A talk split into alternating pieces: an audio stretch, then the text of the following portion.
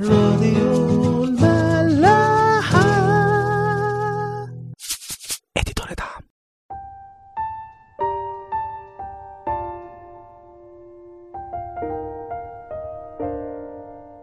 أهلا بيكم في عيش وملح. كنا ابتدينا آخر حلقة في صح 12 من سفر صمويل تاني واللي حكالنا عن زيارة نثان لداود والحوار اللي دار بينهم. القصة اللي حكاها نثان عن الراجل الغني اللي استولى على الغنمة بتاعة الراجل الفقير. وبعدين إدانة داود القاسية للراجل الغني. فبعدها نثان بيواجهه وبيقول له إن الراجل ده يبقى أنت يا داود وبيقول له على حكم ربنا عليه بسبب خطيته. إزاي؟ إنه بسبب قتله الأورية إن السيف أو الحروب مش هتخلص من بيته. وبسبب زناه مع باتشبع في السر نساء داود هيتاخدوا منه وهيعتدى عليهم قدام الناس كلها. وكأن بكده ربنا زي ما بنقول بيفضح الخطية.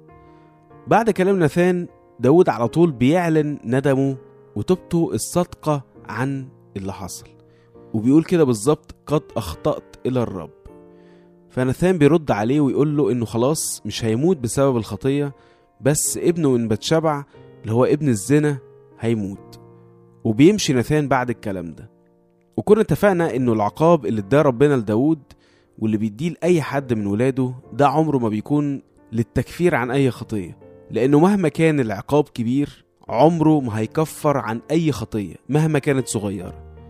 إنما دم المسيح هو الوحيد اللي يقدر يمسح خطايانا ويدينا فرصة إن يرجع يكون لينا شركة مع الله. أما العقاب بقى فقلنا إن ده بيبقى لسببين. أول سبب هو العدل بتاع ربنا اللي لازم ياخد مجراه بين الناس وبعضها. حتى لو كانت الناس دي من ولاد ربنا. عشان زي ما قلنا ليس عند الله محاباة.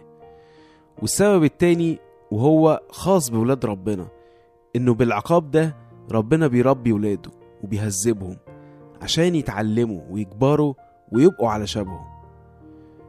خلونا بقى نكمل ونشوف حصل إيه مع داود بعد كده. يقول في أعداد 16 و17 فسأل داود الله من أجل الصبي وصام داود صوما ودخل وبات مضطجعا على الأرض. فقام شيوخ بيته عليه ليقيموه عن الأرض فلم يشأ ولم يأكل معهم خبزا يعني شوفوا داود رغم حكم ربنا بس برضه كان عنده أمل ورجاء إن الولد ممكن يشفى ويعيش. وده بيبين لنا كذا حاجة. أول حاجة إن داود كانت التوبة بتاعته حقيقية زي ما قلنا. أي حد بيعمل خطية ومش بيبقى تايب بجد عنها دايما هنلاقيه بيرمي اللوم على حد تاني. وده اللي شفناه في أول خطية خالص عملها آدم. أول ما ربنا سأله ما هذا الذي فعلت؟ على طول رمى باللوم على حواء. لا وكمان قال له المرأة التي جعلتها معي هي أعطتني من الشجرة فأكلت. يعني ده ما لمش حواء لا ده لم ربنا نفسه إن هو اللي اداله حواء اللي اديت له الثمرة وأخطأ. فداود بعد كل ده كان ممكن يحس إن بتشبع هي سبب اللي هو فيه. أو على الأقل الطفل ده بيفكره بالخطية. فمن الأحسن إنه الطفل ده يختفي. وده بيبقى فكر أو إحساس أي واحد بيعمل خطية زي دي. في الأول يتمنى إن الطفل ده يجهض. وبعدين لو حصل واتولد يا إما ينكر نسبه ليه يا إما بيتفقوا الأم والأب إن هما يرموه في أي حتة أو على باب أي ملجأ. إنما داود كان فعلا بيحب ابنه ده ورغم كل اللي حصل ده لأ متمسك بيه. وده يوري لنا إن داود فصل ما بين حبه لبتشبع مراته وخطيته معاه. وده هنتكلم عليه كمان شوية. إنما اللي عايزين نركز عليه أكتر دلوقتي هي الحاجة التانية. جهاد داود لآخر لحظة من أجل ابنه حتى وهو ابن الخطية وحتى لو حكم ربنا صادر. ليه بقى؟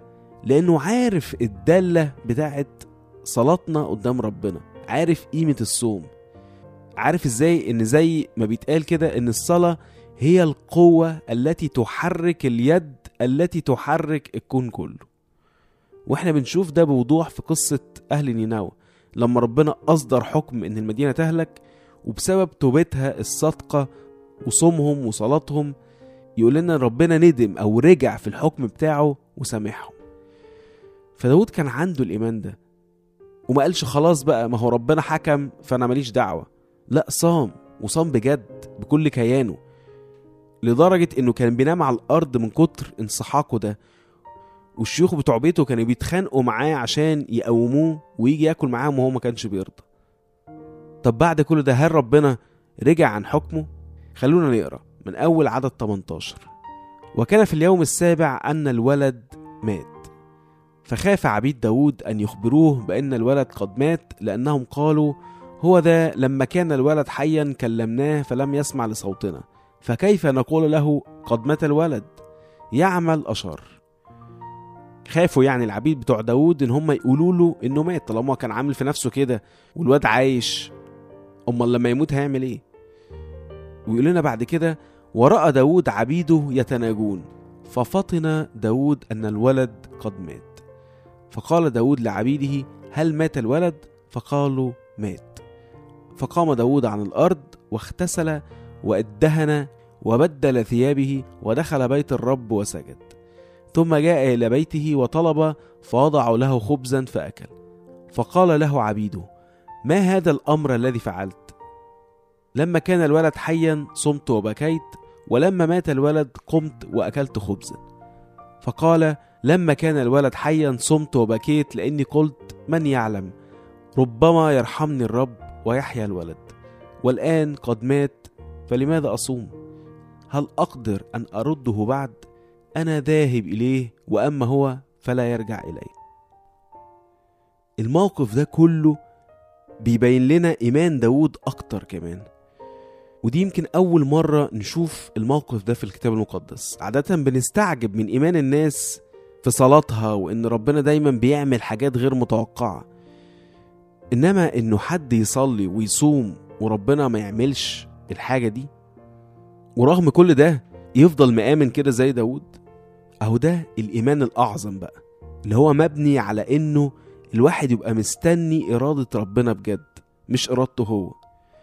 وعلى فكرة المفاجأة بقى إن في كل قصص الإيمان واللي حصل فيها معجزات عظيمة الناس اللي صلوا دول ما كانوش عارفين إيه اللي هيحصل. إنما كانوا مأمنين إن ربنا هيعمل الصالح واللي هيمجد اسمه. يعني في قصة التلات فتية يقول لنا إنه لما نبوخذ نصر هددهم إن هم هيترموا في الأتون لو ما سجدوش للتمثال بتاعه قالوا له إيه؟ في دانيال 3 أعداد 17 و 18 هو ذا يوجد إلهنا الذي نعبده يستطيع أن ينجينا من أتون النار المتقدة وأن ينقذنا من يدك أيها الملك. وبعدين يقولوا إيه بقى؟ وإلا فليكن معلوما لك أيها الملك أننا لا نعبد آلهتك ولا نسجد لتمثال الذهب الذي نصبته. وإلا دي يعني معناها ولو ما حصلش إن ربنا أنقذنا برضه مش مهم وبرضه مش هنعبد الآلهة بتاعتك ولا هنسجد للتمثال بتاعك. مفاجأة تانية في عبرانيين 11 اللي هو إصحاح الإيمان بولس بيحكي عن أبطال العهد القديم في الإيمان. فبيقول بقى حتة عن إبراهيم كده في أعداد 17 و 18 برضه يقول بالإيمان قدم إبراهيم إسحاق وهو مجرب. قدم الذي قبل المواعيد وحيده الذي قيل له أنه بإسحاق يدعى لك نسلا. إذ حسب أن الله قادر على الإقامة من الأموات أيضا الذين منه أخذه أيضا في مثال. يعني إبراهيم كان واثق إن حتى لو إسحاق مات ربنا هيقدر يقومه. وقيس بقى على كده كل القصص اللي إحنا نعرفها دي. هما ما كانوش واثقين إن ربنا هيعمل الحاجات دي بالذات إنما إن هو هيعمل الحاجة الأصلح واللي هتمجد اسمه. لو انقذنا ده هيمجد اسمه ماشي. ولو هنموت ده هيمجد اسمه برضه ماشي. إن عشنا أو متنا فلرب نحن ده كان المبدأ بتاع كل الناس اللي في الكتاب المقدس. وعشان كده داود عمل كده بعد موت الطفل لأنه كان مآمن إنه ده الصالح وإنه الموضوع ملوش دعوة بتقصيره في الصلاة بتاعته أو في حبه للطفل ده إنما لحكمة ربنا اللي هو واثق فيها. طيب السؤال بقى اللي هيجيلنا دلوقتي واللي بيتعبنا كتير قوي طب طالما ربنا في الآخر بيعمل اللي هو شايفه صح يبقى إيه لازمة الصلاة بتاعتنا؟ طيب أول حاجة اللي يسأل السؤال ده أصلا عنده مشكلة. إنه لسه ما فهمش أصلا فايدة الصلاة. الصلاة هي صلة بيننا وبين ربنا عشان نعرف مشيئته ونكون على صورته. فالغرض الأساسي من الصلاة إننا نعرف مشيئة ربنا ونطلبها وننفذها. وزي ما بنقول كل يوم في الصلاة الربانية لتكن مشيئتك كما في السماء كذلك على الأرض. يعني يا رب خلي مشيئتك تمشي زي ما هي في السماء عندك تتنفذ هنا على الأرض. وتتنفذ فينا إحنا اللي بنصلي لك أول ناس بالتالي صلاتنا هي في الأول وفي الآخر عشان نتصل أكتر بربنا. وبالتالي برضه بمشيئته. فلما يعمل مشيئته دي المفروض إننا ننبسط مش نتضايق عشان ما عملش اللي كان في دماغنا إحنا أو مشيئتنا إحنا. طيب هنلاقي بقى إن إحنا بعد كده ممكن نقول حاجة تانية. إحنا موافقين إنه يعمل مشيئته. طب إيه لازمة الصراع برضه ليه نصلي قوي عشان حاجة أو نصوم عشانها؟ طب ما نريح دماغنا ونقول ربنا هيعمل اللي هو عايزه خلاص. لا برضه ربنا بيحب كلامنا معاه.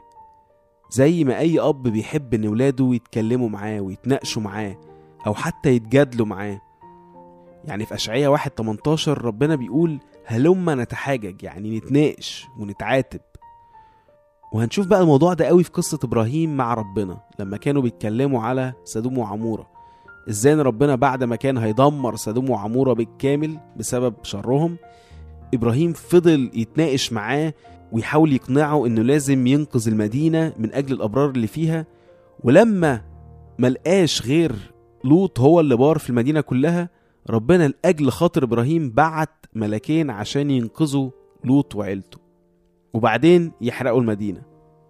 فشوف إزاي الصلاة بتأثر على قرارات ربنا ولازم بيسمع لها غير لو فعلا اللي إحنا طالبينه ده هيكون متعارض مع مشيئته.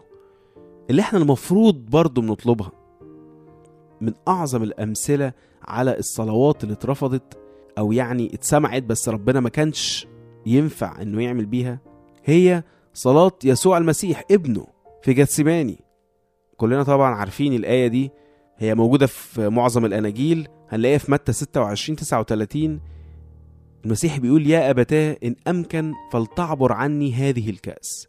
ولكن ليس كما أريد أنا بل كما تريد أنت. وكلنا عارفين إن ربنا ما عبرش الكأس عن المسيح لأنه ما كانش ينفع يحصل كده وإلا كلنا مش هنخلص. عشان كده اوعى أبدا تكسل في صلاتك. ولا في طلباتك لربنا بالعكس كثف في صلواتك أكتر وفي صياماتك أكتر. من أجل طلباتك دي ومن أجل الناس اللي بتحبهم. ومع الوقت لما بنقرب من ربنا أكتر مشيئتنا هتتفق مع مشيئة ربنا. ومعظم صلواتنا وإن ما كانش كلها ربنا هينفذها. وحتى لو ما نفذهاش وعمل حاجة تانية زي ما حصل مع المسيح أهو هيكون عندنا الإيمان التام إن دي مشيئته. وهنسلم نفسنا ليه زي ما داود عمل كمان في الموقف ده. لأنه زي ما قلنا هو ده هدف الصلاة أصلا. صلاتنا بربنا ومعرفتنا لمشيئته. في متى 21 22 المسيح يقول لنا وكل ما تطلبونه في الصلاة مؤمنين تنالونه. بعد كده كمان داود بيفاجئنا بحاجة أغرب بقى. بعد ما بيفوق من موت ابنه في أعداد 23 و 24 يقول لنا وعز داود بثشبع امرأته ودخل إليها واضطجع معها فولدت ابنا فدعا اسمه سليمان والرب أحبه وأرسل بيد نثان النبي ودعا اسمه يديدية من أجل الرب. شوفوا ده بقى اللي يثبت أكتر إزاي داود قدر يفصل ما بين الحب والخطية. إنه يرفع الحب على الخطية ويخلي الحب ده يتحكم ويحط الخطية تحت رجليه ويدوسها. داود قال بتشبع دلوقتي مراتي وربنا نقل عني الخطية فخلاص أنا لازم أحبها فعلا ونكمل حياتنا على الحب ده. ما خليش الخطية اللي حصلت إنها تشوه العلاقة. وكأنه بيقول كلام بولس في فيليبي 3 13 إذ أنا أنسى ما هو وراء وأمتد إلى ما هو قدام. أرمي الخطية ورايا وأروح ناحية ربنا. ونلاقي بقى في العدد اللي وراه حاجة أجمل. رسالة عظيمة من ربنا. كلها تعزية ورجاء لداود والحقيقة لينا كلنا. لما بيبعت ناثان النبي اللي هو كان لسه موبخه بسبب خطيته يبارك له على ميلاد سليمان. وكمان بيسميه اسم خاص اللي هو يديدية. يديدية ده معناه محبوب الرب. زي ما قال في العدد اللي فات والرب أحبه. لا وإيه؟ ده مش بس كده. ده بعدين بقى هنكتشف إن من سليمان ده هيجي المسيح نفسه مخلص البشرية. فربنا هنا بيقول لنا رسالة واضحة إنه مفيش خطية تقوى عليه. إنه فعلا من الجافي أو من الميت يقدر يخرج حلاوة. وزي ما بيقول داود في مزمور 139 عدد 12 الظلم أيضا لا تظلم لديك والليل مثل النهار يضيء كالظلمة هكذا النور. مهما كانت خطيتنا مهما كانت ذكرياتنا فيها بعد أو ظلمة أو شر أو نجاسة طالما حطينا حياتنا في إيدين المسيح وتبنا عن كل الخطايا دي فكل الظلمة دي على طول هتتحول لنور. ربنا حتى مش محتاج إنك لما تتوب إنك بقى تمحي كل الناس اللي في حياتك. لا طالما هم جاهزين للتوبة دي برضو والاستقبال المسيح هو هيقدر يحول كل الظلمة اللي في حياتنا دي كلها لنور. ودي رسالة خاصة كمان لكل الناس اللي في علاقات. سواء بقى علاقة حب أو جواز أو صداقة أو علاقة جوه البيت الواحد مفيش حاجة أبدا اسمها خلاص مفيش حاجة هترجع زي ما كانت وحتى لو إحنا تبنا مش ممكن هنرجع زي الأول وعلاقتنا خلاص اتشوهت للأبد. كل دي خدع من عدو الخير وعدو النور وعدو الحب وعدو أي حاجة حلوة والدليل أهو. بتشبع اللي داود عمل معاها وبسبب شهوته ليها أبشع الخطايا وتسببت له في عقوبات طول عمره. إنما بعد التوبة قدر يحبها بجد وربنا حب الحب ده وباركه بكل الصور. وعشان يثبت لنا ده المسيح نفسه جه من نسل داود وبتشبع في الآخر. فافتكر الآية دي كويس قوي. الظلم أيضا لا تظلم لديك. نشوفكم بكرة. راديو ملاح.